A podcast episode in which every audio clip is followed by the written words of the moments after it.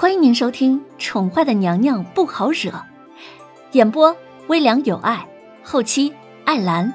欢迎您订阅收听第三百七十九集。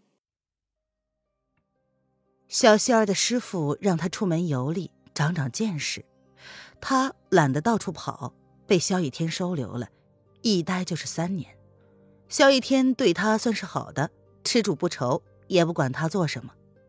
只是偶尔会有小事找他帮忙，子儿跟他算是关系比较好的人之一，所以他开口让自己帮他救出萧逸天的时候，他没有拒绝。如今看来，这子儿也不过是利用他，从头到尾没有说过一句实话。子儿并不值得同情，萧逸南对他好，只是为了利用他而已。师傅说让他先要爱自己。才会有余力去爱别人。他以前不明白，也不打算明白，如今倒是有些明白了。小溪，对不起。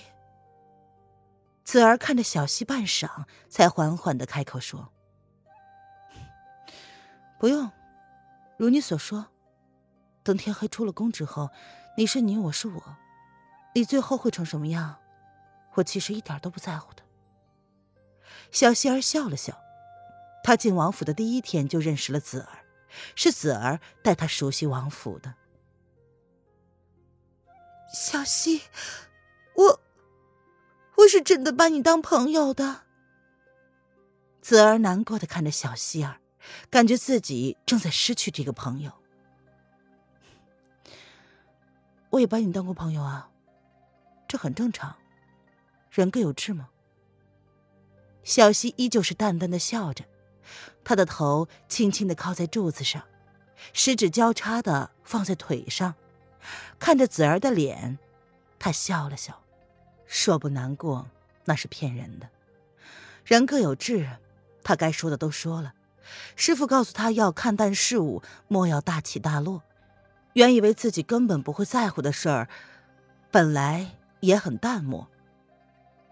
到如今，亲眼见到一个跟自己一起生活了很久的朋友，要选择一条绝路，他会慢慢学会看淡的。一切自有天意，不是吗？或许他应该要回去看看师傅了。离开了三年，不知道师傅还是不是那个喜欢喝酒耍赖皮的酒鬼呢？子儿苦苦一笑，看来我已经失去你这个朋友了，是吗？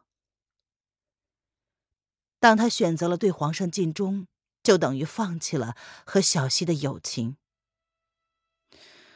你别想太多了，这个冷宫可真冷啊，不知道这小家伙能不能挨到晚上。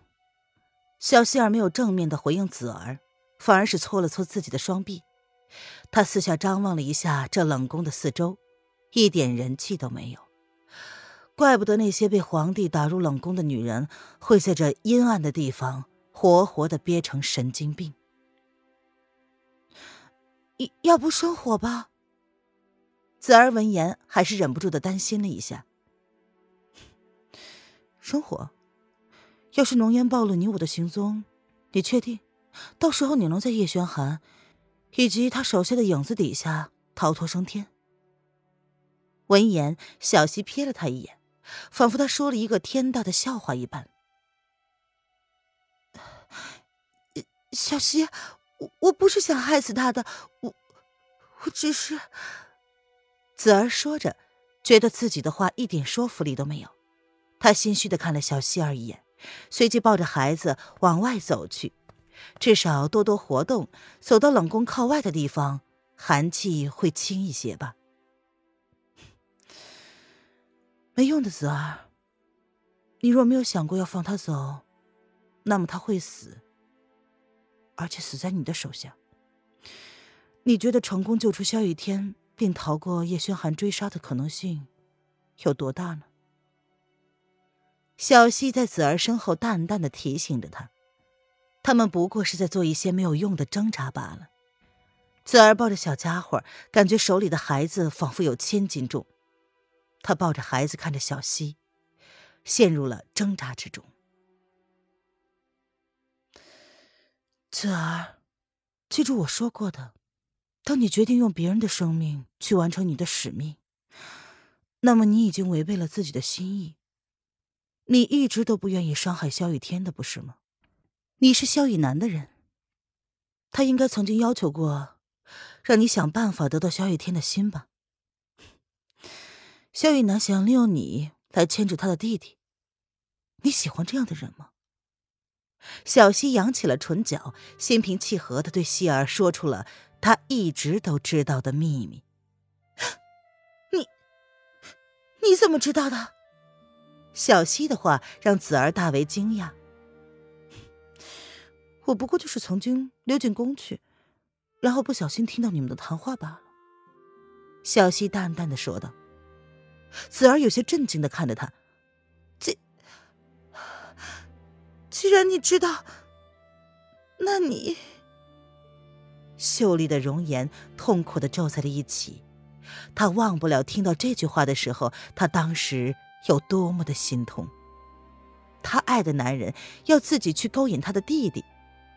子儿摇了摇头，脸色有些苍白，他的眸子里蓄满了泪水。小溪耸了耸肩，现在收手还来得及呢。叶轩寒不会对萧雨天怎么样的，而萧雨天最后会如何，那都取决于他自己的选择。不过，以我对他的了解，不管他选择是哪一种，他都不会开心的，除非是他自己做的决定，否则你没有权利替他选择。郡王府那么多年，他对你也不赖，不是吗？小溪，已经来不及了。子儿将眸子放在了冷宫的上面，那里站着一个高大的黑色身影，他手里拿着弓箭，对着子儿的胸口。即便距离那么遥远，他也能感受得到对方身上冰冷的气息。唉，叶轩寒的动作真快啊！子儿，看来我们今天都出不去了。小溪见状，也戒备的站了起来。他看着子儿紧紧的护着怀里的孩子，不由得叹了口气：“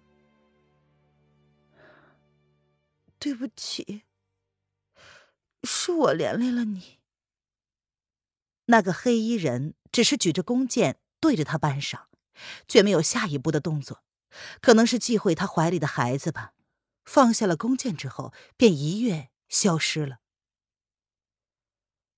他离开了，暂时应该没什么事儿。我们的手里还有最好的王牌，不是吗？小希儿眯起了眸子，看着屋顶消失的身影，依旧能够维持着冷静的说：“要不，你想办法先离开吧。这孩子在我的手上，他们只会把注意力放在我身上而已。小希，是我对不住你。”子儿脸上有着复杂，是他连累了小溪。来不及了，子儿，四大宫门都被封锁了，整个皇宫都在戒备。即便我能离开冷宫，也躲不开叶轩寒的搜捕。小溪脸上十分平静的说着他们现在的处境。对不起，子儿一遍一遍的道歉，是他让事情发展成了如今。无法挽回的地步，他没有想过连累小溪的，更没有想过赔上小溪的一条命。子儿，现在不是说这个的时候。小溪睨了子儿一眼，淡淡的说：“子儿垂下了眸子，不让小溪看到他眸子里的打算。我们不能待在这儿等着他们主动，我们要想办法跟叶轩寒谈判。反正早晚都是要谈判的，与其带着他的儿子到宫外去藏身，还不如就在这儿跟他谈判呢。小溪咬了咬嘴唇，他想了想，觉得这才是目前对他们最可行的办法。现在不行，到时候天都快黑了，这对我们很不利。子儿皱着眉。小溪沉下了脸，他冷冷的看着子儿，他到现在还没有看清局势吗？子儿，我们现在只能跟叶轩寒来一次君子之约了，我们别无选择了。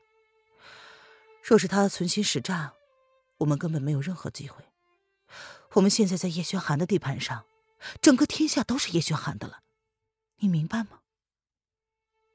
不行，我不能就这样妥协，这不是我想要的，不行的，不行的，不行。子儿摇了摇头，她咬着牙拒绝，抱紧了孩子，她不能让自己处于被动的位置上。你别无选择了，小希冷冷的提醒他。